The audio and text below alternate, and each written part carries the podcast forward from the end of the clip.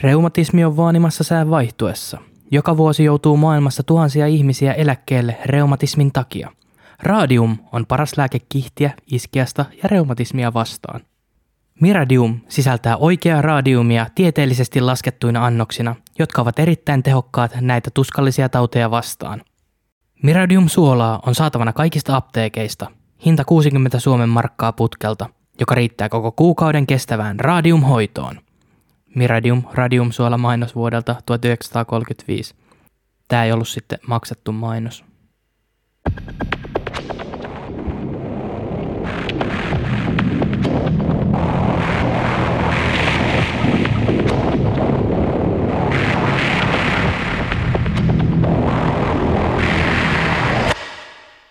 Hei kaikki kuuntelijat ja tervetuloa Subjektiivinen todistaja podcastin 13 jakson pariin.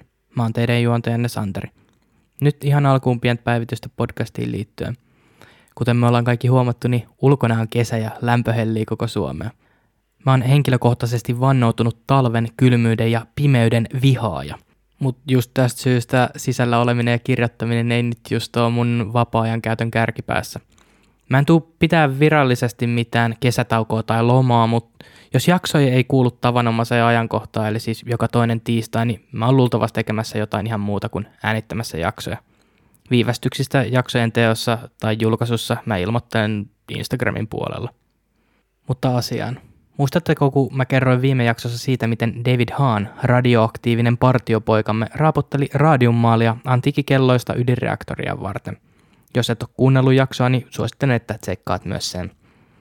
Mä siis sain idean edellistä jaksoa kirjoittaessani, että olisi kiva perehtyä vähän enemmän, että miksi helvetissä oikein ennen aikaa maalattiin kelloja radioaktiivisella maalilla. Eihän se voinut olla millään tavalla työturvallista. Ja eihän se ollutkaan. Kuten mä kerroin, niin tuhansia radiummaalilla maalanneita sairastuja, monet heistä kuoli. Ensin kuitenkin sisältövaratus. Jakso sisältää puhetta misogyniasta ja säteilysairauksien oireista – nyt mä kerron teille tarinan niin sanotuista radiumtytöistä. Radiumtytöt oli joukko 1920-luvulla yhdysvaltalaisissa tehtaissa työskennelleitä naisia, jotka maalas kelloja pimeässä hohtavalla radiumia sisältävällä maalilla. No, kuten nykyään tiedämme ja moni tiesi jo silloinkin, että radium on radioaktiivista ja monet näistä niin sanotuista radiumtytöistä sai säteilymyrkytyksen oireita niin ne siis näiden tehtaissa työskennelleiden radiumilla maalanneiden kollektiivinen kutsumanimi Radiumtytöt on sinänsä harhaanjohtava. Työntekijät oli suurimmalta osin täysi-ikäisiä naisia. Tästä tytöttelystäkin voi vetää johtopäätöksiä siitä, miten kyseiset naiset nähtiin yhteiskunnassa. Naiset tosiaan työskenteli tehtaissa maalaten radiumilla, mutta heille oli vakuutettu, että pimeässä hohtava maali oli täysin harmitonta ja että heidän olisi hyvä kostuttaa pensseliä huulillaan ennen kellojen maalaamista tarkan maalaustuloksen aikaansaamiseksi. Toinen syy tälle pensselien suussa kostuttamiselle oli se, että rätillä tai vedellä maalin puhdistaminen olisi aikaa vievempää ja haaskasi täten myös kallisarvoista radiummaalia. Tämä johti luonnollisesti sitten siihen, että Useat naiset sai elimistönsä tappavan määrän radiumia. Osa naista käytti radiummaalia huulipunana ja kynsilakkana, jotkut maalas maalilla jopa hampaansa.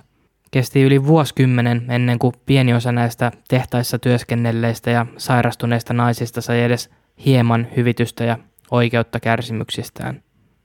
Nyt podcastin pariin. Tapanin päivänä 1898 Maria Pierre Curie ilmoitti löytäneensä radiumin. Radium oli uusi upea aine, jota alati teollistuva maailma janosi. Se hohti pimeässä ja vapautti lämpöä. Ihovasten kosketuksissa ollessa se jätti palovamman. Kyriin pariskunnan kädet oli alati palovammoilla radioaktiivisen aineen käsittelyn takia. Radium on erittäin radioaktiivista, ja Marie alkuperäisiä muistiinpanoja säilytetäänkin nykyään lyijysäilössä. Lyijy estää radioaktiivisen säteilyn leviämisen – jos joku kuitenkin haluaa tutkia Marie Curien alkuperäisiä muistiinpanoja, tulee heidän allekirjoittaa vastuuvapauslomake. Kuulostaa lupaavalle. Radiumin vaarallisuutta lisää erityisesti myös se, että sen hajoamistuotteet tekee ympäröivän ilma ja kaikki lähellä olevat esineetkin pinnaltaan radioaktiivisiksi, ellei radiumia säilytetä umpinaisessa tilassa. Curie myös kärsi useista muista terveysongelmista, jotka tänä päivänä yhdistetäänkin säteilymyrkytyksen oireiksi – Pierre Curie kuoli autoonnettomuudessa vuonna 1908, mutta Marie ei päässyt niin helpolla. Hän kuoli vasta vuonna 1934 aplastiseen anemiaan eli luudin katoon, joka oli mitä luultavammin säteilymyrkytyksen seurausta. Yhdysvalloissa William Joseph Hammer oli Thomas Edisonin laboratorioassistentti, joka auttoi tätä hehkulampun luomisen kanssa. Vuonna 1902 Hammer sai Curien pariskunnalta radiumnäytteen. Nopeasti Hammer vakuuttuikin, että radiumilla oli terveyttä parantavia ominaisuuksia, ja hän oli ensimmäisiä, jotka ehdotti sen käyttöä parannuksena tai hoitona syöpään. Syöpälääkkeeksi se päätyi, kun sen huomattiin tuhoavan solukudosta. Ja se toimikin hallituissa kliinisissä olosuhteissa, mutta vaan tarkkaan mitattujen annoksien kanssa. Hammer alkoi uskoa radiumin kaikkivoipaisuuteen ja kehittikin radiumilla maalatun pimeässä hohtavan kellotaulun. Pimeässä hohtava maali sisälsi siis radium 226, samaa radioaktiivista materiaalia, jota David Hahn käytti ydinreaktorinsa rakentamisessa. Vuonna 1914 New Yorkilaiset tohtorit Sabin Arnold von Sohotsky ja George S. Willis perusti Radioluminous Material Corporationin ja vuonna 1922 se uudelleen nimettiin United States Radium Corporationiksi. Alun perin yhtiö tuotti uraania, mutta siirtyi nopeasti tuottamaan pimeässä hohtavaa maalia. Yhtiö avasi tehtaita New Yorkin, Orangein ja Jersey Cityn kaupunkeihin New Jerseyn osavaltiossa – Orangein tehtaalla yhtiö prosessoi ja eristi uraania puolesta tonnista uraanimalmia päivässä vuosien 1917-1926 välisenä aikana. Malmi itsessään saatiin Colorado ja Utahn osavaltioiden kaivoksista. Tonnista uraanimalmia saadaan vain noin 4 grammaa itse uraania. Firma siis joutui käyttämään jäätäviä määriä malmia saadakseen edes pienen määrän uraania muihin tehtaihinsa. Yhtiön pimeässä hohtavaa maalia markkinoitiin nimellä Undark, ja se oli sekoitus radiumia ja sinkkisulfiidia. Säteily sai sinkkisulfidin loistamaan pimeässä. Ensimmäisen maailmansodan aikana tarve Undark-maalille oli kova, sillä sitä käytettiin ensinnäkin rannekellojen viisarien, mutta myös armeijan autojen ja lentokoneiden kojelautojen maalaamisessa. Mutta vielä sodan jälkeenkin tarve pimeässä hohtavalle maalille kasvoi niin seinä kuin rannekellojenkin viisarien haluttiin hohtavan pimeässä. Mutta myös muita käyttötarkoituksia maalille löytyi, kuten kadunvarsia, talojen numerokyltit sekä valojen katkaisijoiden nupit. Arkipäiväisiä, mutta kaikkien käyttämiä tavaroita siis. Ja kauppa kukoisti. Vuosien 1917-1926 välisenä aikana United States Radium Corporation palkkasi pelkästään naisista koostuvan tehdastyöläisten joukon kellojen maalaamista varten – Maalina toimi tietenkin radiumilla kyllästetty Undark-maali. Ja näin paha aavistamattomat naiset tarttukin mieluusti työhön.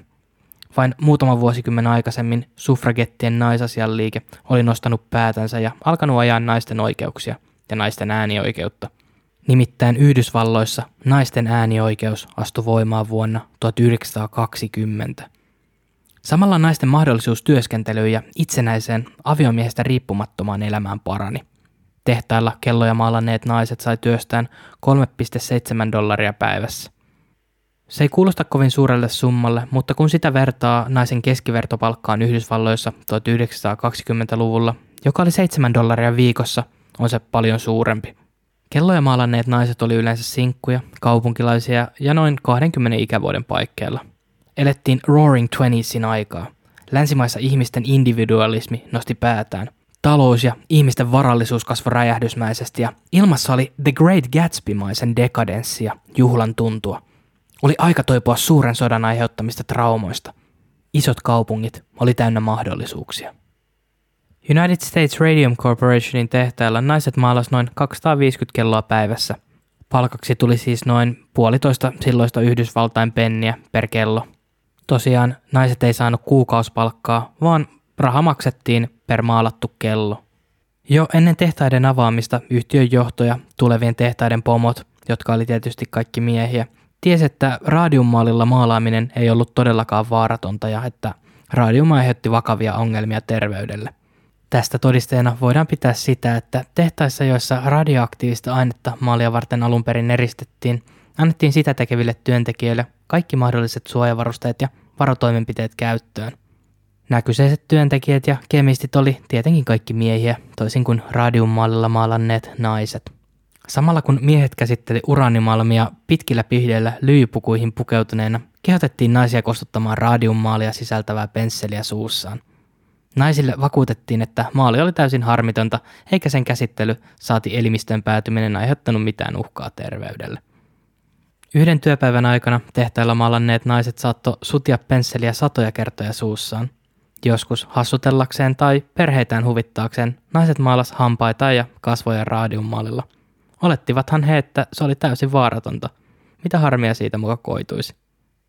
Vuonna 1917 perustettiin myös toinen pimeässä hohtavia viisareita kelloihin valmistama yhtiö nimeltä Radium Dial Company.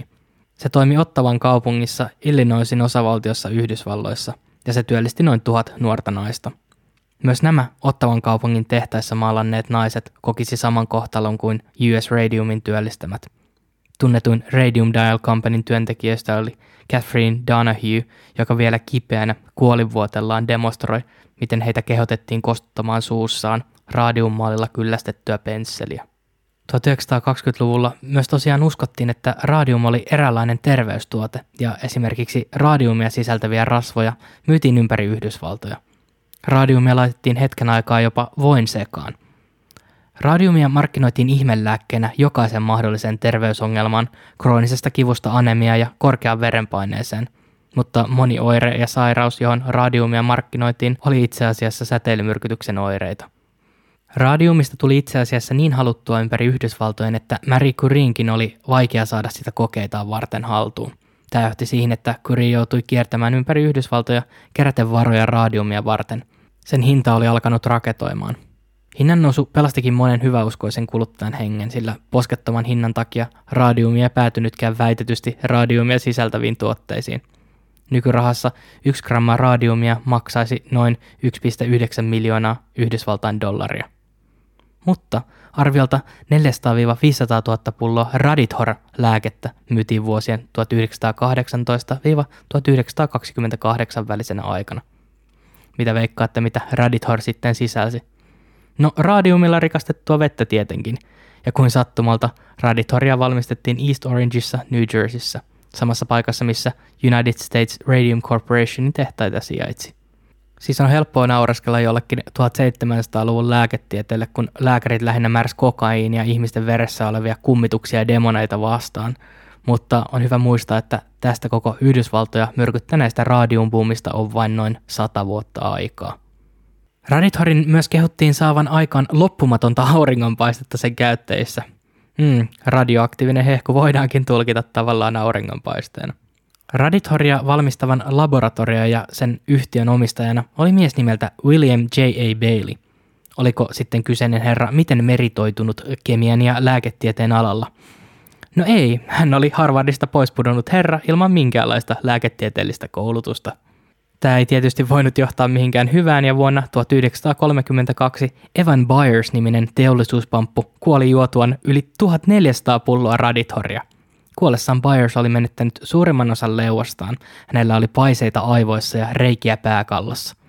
Nam, niin hyvää vettä.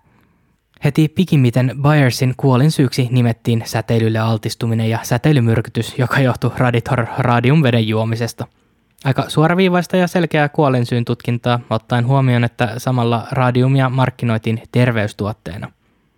Byers haudattiinkin lyijyllä vuorattuun arkkuun, koska hänen ruumiinsa oli niin radioaktiivinen. Ja kun ensimmäinen mies oli nyt todistetusti kuollut radioaktiivisen radiumin seurauksena, kiinnostui asiasta lehdistökin. Wall Street Journal julkaisi artikkeli, jossa kerrottiin Byersin juoneen niin paljon radiumvettä, että hänen leuka irtosi kokonaan. Ihanaa huomata, että klikkiotsikot oli jo tuolloin muodissa. Tästäkin huolimatta Radithorin myynti ja markkinointi ei kokeneet edes kovin suurta kolausta. Sitä valmistaneen yhtiön johtaja William J. Bailey vannoi sen parantavien vaikutusten nimeen ja jopa alkoi myymään radium-tabletteja, joita ihmiset voisivat sitten lisätä veteensä. Näin ollen kai siirtäen vastuun kuluttajalle.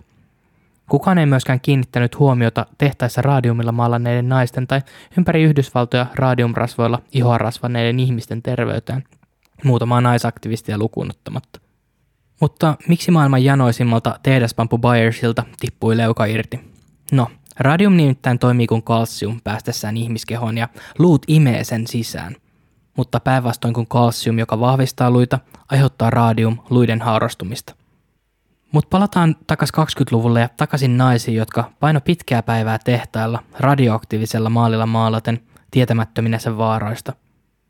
Kun ensimmäiset säteilymyrkytyksen oireet alkoi nostaa päätään, alkoi totuus valjata viimein heille. Ihan aluksi radiomaalilla maalanneiden hampaat alkoi pudota pois suusta. Naisten leuat murtu todella helposti, sillä radiomaali oli alkanut haurastuttaa heidän luustaan. Ikävä kyllä, kesti vuosia ja vuosia ennen kuin ensimmäiset oireet alkoi todenteella ilmaantua. Tämä tarkoitti sitä, että moni oli jo ehtinyt vaihtaa työpaikkaa ja mennä elämässään eteenpäin oireiden tullessa esiin. Tämä tietysti hankaloitti oireiden synnyn alkuperän selvittämistä. Kun entiset ja vielä tehtaissa maalanneet työntekijät alkoi ilmoittaa oudoista oireista ja sairauksista eteenpäin, kutsui United States Radium Corporation useita hygienian ammattilaisia Harvardista tutkimaan tehtaat Yhtiö oli kuitenkin varma siitä, että näiden ammattilaisten tutkimukset todistaisi firman syyttömyyden, joten he antoi heille vapaat kädet tehdä tutkimuksiaan. En pysty käsittämään, mitä yhtiön johdossa ajateltiin, koska he oli täysin tietoisia radiumin vaarallisuudesta. Olivathan tuotantoketjun alkupäässä työskentelevät miehen täysin suojattuja vaaralliselta säteilyltä, ja Harvardin tutkijat tietysti kävi koko tuotantoprosessin alusta loppuun asti, huomaten nämä epäkohdat. Luonnollisesti tutkijoiden keskuudessa levisi pakokauhu, kun he tajusivat, että samalla kun miehet käsitteli suojattuina ja äärimmäisellä varovuudella radioaktiivista materiaalia, kostutti naiset pensseleitä suussa ja maalasi tällä maalilla jopa kasvojaan. Tutkijat suosittelivat raportissa US Radium Corporationia lisäämään laajoja varotoimia myös tuotantoketjun loppupäässä oleville naisille. Raportissa myös todettiin, että kyllä, naisten oireet johtuivat täysin radiomyrkytyksistä – Tästä oltiin yhtiössä tietysti täysin eri mieltä, ja kun he kuuli tutkijoiden julkaisevan raporttiinsa julkisesti, uhkasi yhtiö heitä oikeustoimenpiteellä. Yhtiö oli nimittäin tullut sisäisissä tutkimuksissaan täysin eri johtopäätökseen kuin riippumattomat Harvardin tutkijat. US Radio myös onnistui manipuloimaan Harvardin tutkijoiden raporttia. Näin ollen näyttäytyen tutkimuksissa paljon paremmassa valossa kuin yhtiö oikeasti oli. Lopulta tutkijat kuitenkin ryhdistäytyi ja julkaisi manipuloimuttoman raportin kaiken kansan nähtäväksi. Kun raportin tulokset ja US Radiumin törkeät työturvallisuusrikokset sitten paljastu, vaati New Jerseyn työlautakunta kaikkien suositeltujen varokeinojen käyttöön ottamista. Lopulta tämä johti tehtaan sulkeutumiseen vuonna 1926, mutta se oli laiha lohtu radiumaalilla maalanneille naisille – he olivat jo sairastuneet ja nyt ongelmaksi oli muodostunut se, että he ei pystynyt haastamaan US Radium Corporationia oikeuteen. Tuohon aikaan työnantaja ei nimittäin voinut haastaa Yhdysvalloissa oikeuteen. Ensimmäinen tehtailla maalannut työntekijä, joka alkoi saada oireita säteilymyrkytyksestä, oli nimeltään Amelia Maggio. Italiasta saapuneiden maahanmuuttajien lapsi, joka oli saanut ensimmäisen työpaikkansa US Radiumin tehtaalta – Emilia oli työskennellyt tehtaalla neljä vuotta. Viimeisenä työvuotenaan hän oli valitellut jatkuvaa väsymystä ja kivuliaita niveliä, verta vuotavaa suuta ja suurta sekä nopeaa painon putoamista. Kun Emilia kävi kertomassa oireistaan lääkärille, määräsi tämä tälle vain aspiriinia ja lähetti kotimatkalle. Kun Emilia oli käynyt hammaslääkärille näyttämässä kipuilevaa hammasta, tapahtui jotain odottamatonta.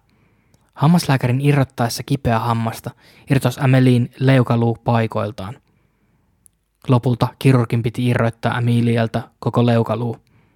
Amelia kuoli syyskuussa 1923, hieman ennen 25-vuotis syntymäpäiväänsä. Hänen kuolinsyyksi kirjattiin alun perin haavainen suutulehdus. Mutta viisi vuotta myöhemmin vuonna 1928 New Jerseyn Essexin piirikunnan kuolinsyytutkija alkoi tutkia useiden US Radium Corporationin työntekijöiden epäselviä kuolemia – Nopeasti mukaan tuli myös New York Cityn kuolinsyytutkijatoimisto. Yhdessä tuumin he ryhtyi tutkimaan Amelian ruumista. Pimeässä huoneessa he sijoitti Amelian luurangon röntgenfilmin päällä ja käärsi sitten luut valokuvapaperiin. Sama toimitus toteutettiin ei-säteilylle altistuneille luunkappaleille. Luut jätettiin pimeään huoneeseen odottamaan kymmenen päivän ajaksi. Kun paperit sitten avattiin, selvisi, että Amelin luuaines oli jättänyt paperiin jälkiä – toisin kuin säteilylle altistumattomat luut. Tästä tehtiin johtopäätös, että luut olivat vieläkin radioaktiivisia, viisi vuotta kuoleman jälkeen. Samaan aikaan yhä useampi radiummaalilla maalannut nainen alkoi valitella samoja oireita kuin Emilia. Moni raskaana oleva nainen sai myös keskenmenon radiumyrkytyksen seurauksena. Ja kuten arvata saattaa, US Radium ei ottanut väitteitä kuuleviin korviinsa, vaan viskasi kierrepallon suoraan kohti sairaita ja kuolevia naisia kohtaan. US Radium nimittäin syytti oireiden olevan seurausta kupasta. Kyllä, kuulitte oikein. Naisten leimaaminen kevytkenkäsiksi on vuosisatoja vanha tapa heikentää naisten uskottavuutta suuren yleisön silmissä. Sairaiden naisten mustamaalauskampanja oli alkanut. US Radiumin johtaja ei suostunut uskomaan tai enemmänkin myöntämään myrkkymaalinsa osuutta naisten sairastumiseen, vaikka hänelle lyötiin muun muassa juuri se Harvardin tutkijoiden raportti naaman eteen. Todisteet US Radiumin syyllisyydestä oli aukottomat. Mielenkiintoisena yksityiskohtana on myös se, että kun radiummaalin keksiä jo aikaisemmin mainitsemani Sabin Arnold von Sahatski sairastui itsekin radiumin takia, alkoi hän tukea tehtaiden naisia heidän lakijutussaan. Von Sahatski kuoli vuonna 1928 ja oli 16 tiedetty radiumin takia kuollut. Mutta tämäkään ei onnistunut kääntää US Radiumin johdon mieltä. Kun US Radiumin entinen työntekijä Grace Fryer päätti haastaa yhtiön oikeuteen, totesi eräs Kolumbian yliopiston spesialisti Gracein olevan täysin terve. Miten tämä on mahdollista? Grace oli kuitenkin jo tekemässä kuolemaa säteilysairauden takia. No, selvisi, että US Radium oli palkannut kyseisen spesialistin nimeltä Frederick Flynn palkkalistoilleen väärentelemään tutkimustuloksia. US Radium olikin aloittanut kalliin ja koordinoidun operaation todisteiden peittelemiseksi – Yhtiö teki myös tietysti työtä alihankkijana Yhdysvaltain puolustusteollisuudelle, joka tarkoitti sitä, että heillä oli runsaasti vaikutusvaltaa. Ah, sotateollinen kompleksi, never disappoint. US Radiumilla olikin niin vaikutusvaltaisia tukijoita, ettei aluksi yksikään asianajaja uskaltanut mennä lähellekään koko tapausta. Graceille kesti kaksi vuotta löytää asianajaja itselleen. Nuori asianajaja Raymond Berry ryhtyi toimeen. Oikeuskanteeseen liittyy myös neljä muuta tehtaan työntekijää. Nämä viisi naista vaati 250 000 dollaria per nainen korvauksia kokemastaan. Naiset tuli tunnetuiksi otsikoissa nimellä Radium-tytöt. Huom tytöt, ei naiset. Naiset oli nimeltään Grace Fryer, Edna Hussman, Catherine Schaub sekä siskokset Quinta MacDonald ja Albina Laris. Naiset kärsi monenkirjavista säteilysairauden oireista – Quintan lonkka oli hajonnut kahdesta eri paikkaa. Albina oli vuoteen oma ja hänen toinen jalkansa oli 10 senttiä lyhyempi kuin toinen. Ednalla oli vaikeuksia kävellä makuuhuoneen päästä päähän ja tämän hiukset hohti pimeässä. Grace, joka oli vielä työelämässä, pankissa tarkalleen ottaen, joutui pitää päällään metallista tukea, joka piti hänen selkärankansa koossa. Catherinein leuka oli alkanut hajota täysin. Nyt sana radiumtytöistä oli alkanut levitä lehdistössä ja juorut saavutti jopa Pariisin, jossa Marie Curie kauhistui naisten kohtalosta. Erässä haastattelussa Curie oli todennut, että auttaisi naisia, jos vaan voisi, samalla jatkaen, että naisten hyväksi ei ole enää mitään tehtävissä. Tämän Marie Curie tiesi hyvin, sillä teki hän jo itsekin tuohon aikaan hidasta säteilymyrkytyskuolemaa. Julkinen mielipide onneksi käätyikin naisten puoleen ja moni alkoi tukemaan heitä taistelussa US Radiumia vastaan. Myös lehdissä kerättiin rahaa naisten hyväksi heidän viimeisten kipujen täyttämien päivien helpottamiseksi. Kolme vuotta syytteen nostamisesta vuonna 1931 13 tehtaassa työskennellyttä naista oli kuollut myrkytyksen seurauksena. Samana vuonna tapaus päätyikin viimein oikeuden eteen – US Radium oli tehnyt kaikkensa hidastaakseen oikeusprosessia. Ikävä kyllä, siinä ajassa rikos oli ehtinyt jo vanhentua. Naiset ei ollut myöskään onnistuneet aukottomasti todistamaan, että heidän sairautensa johtui nimenomaan radiummyrkytyksestä. Mutta kaikki ei kuitenkaan jääneet toimettomiksi.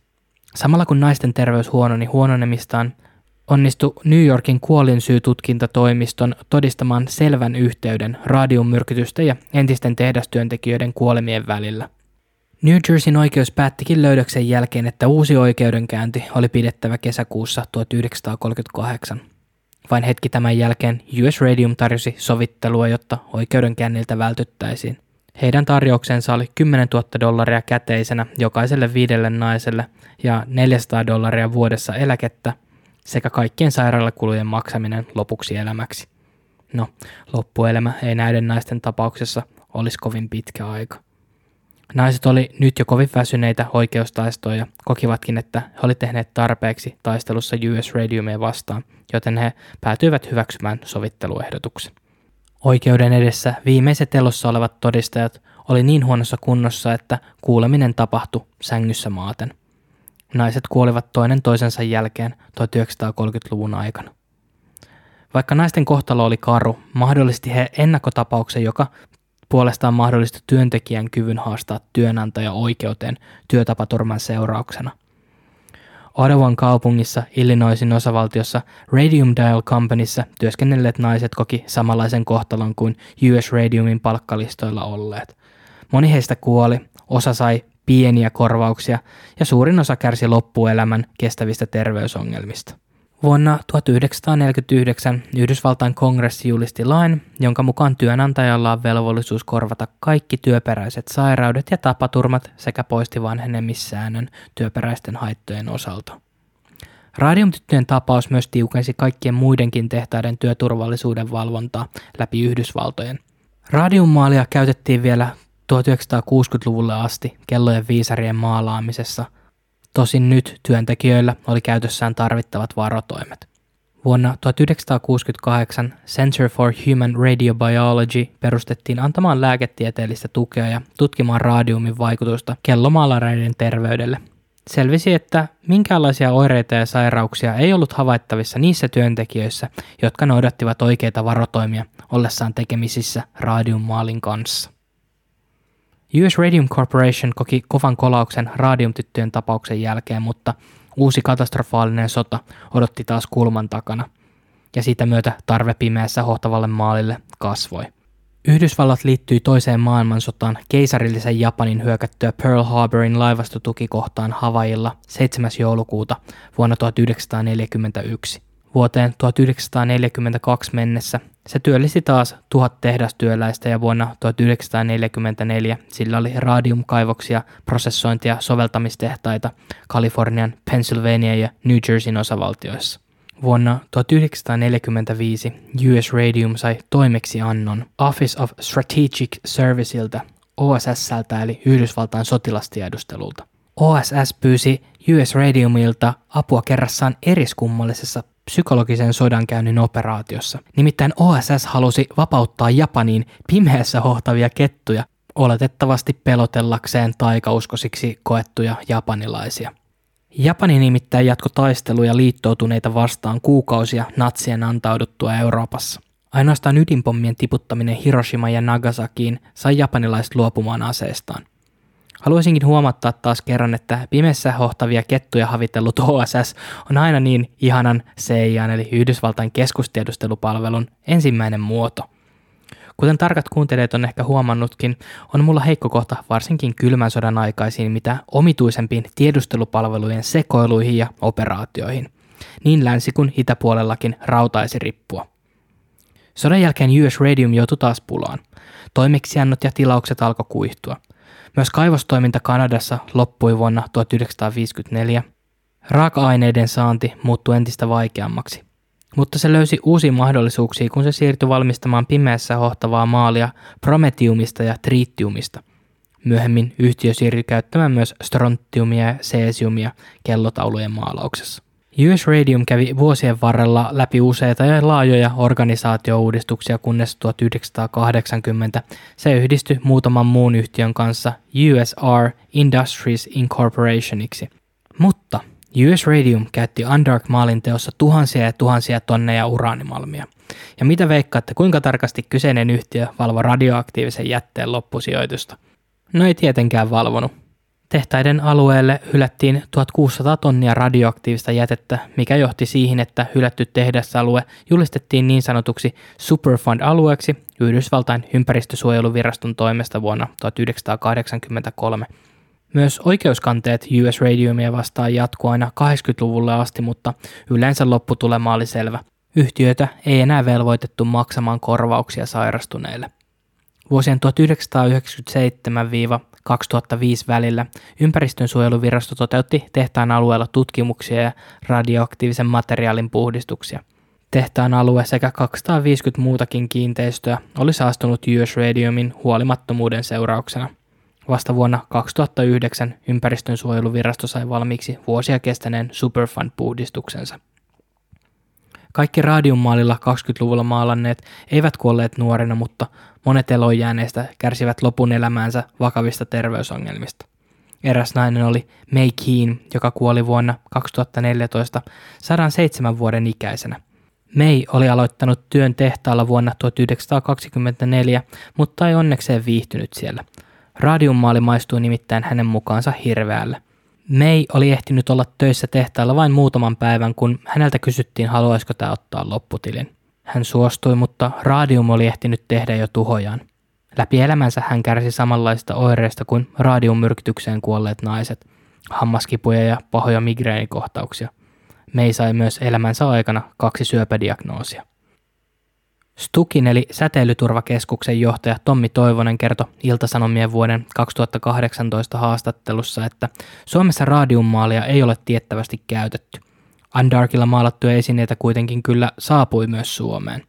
Näitä olivat muun muassa kellot, kompassit ja aseiden tähtäimet.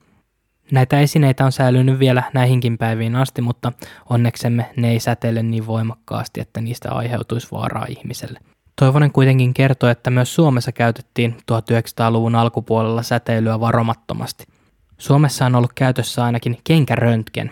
Sen avulla läpivalaistiin kenkäkaupassa asioineen jalkoja täydellisen kenkäparin löytymiseksi. Kuulostaa hieman turhamaiselle mun korvaan. Nyt kenkäröntgen on näyttelyesine ja se toimii varoittavana esimerkkinä säteilyturvakeskuksessa. Nykyisellään radioaktiivisten aineiden käyttö on tarkkaan valvottua. Suomeen säädettiin säteilysuojalaki vuonna 1957 ja säteilyturvakeskuksen esiaste perustettiin vuotta myöhemmin. Suomessa tosin mainostettiin muutamaa radiumia sisältävää tuotetta 20- ja 30-luvulla. Näitä olivat Miradium lääkesuola hermoihin ja reuman hoitoon sekä Radio for hiusvesi. Selvää ei ole, ovatko tuotteet aiheuttaneet suomalaisille kuluttajille terveyshaittoja. Vuosien varrella radiumtyttöjen tarinan pohjalta on kirjoitettu lukuisia kirjoja, dokkareita, elokuvia ja TV-sarjoja. Mutta naisten tarina on kertomus mielestäni puhtaasta naisvihasta. Miten on ihan oikeasti mahdollista, että samalla kun yhtiö antaa miestyöntekijöilleen kaikki mahdolliset varotoimet, jotka todistetusti poistaa kaikki riskit radiumin kanssa toimimisessa, kehotetaan naisia nuolemaan tätä myrkyllistä ja tappavaa radioaktiivista ainetta elimistöihinsä. On myös uskomatonta, että vaikka radiumin vaarallisuus tiedettiin, markkinoitiin sitä ympäri Yhdysvaltoja ihmelääkkeenä. Vielä tänäkin päivänä radiumtyttöjen haudat on radioaktiivisia. Grace, Edna, Catherine, Quincy ja Albina oli vain viisi tunnetuinta radiummyrkytykseen kuollutta US Radiumin työntekijää, joita kyseinen yhtiö käytti hyväkseen ja sairastuttuaan hylkäsi oman onnensa nojaan. Suurin osa sairastuneista ja kuolleista ja ilman minkäänlaista korvausta tai hyvitystä. Mutta siinä oli tämänkertainen jakso. Paina seuraa, jos et ole jo niin tehnyt, mistä ikinä kuuntelitkaan tämän, ja käy tsekkaa vaikka Instagram subjektiivinen todistaja. Tähän on hyvä lopettaa. Kiitos sulle.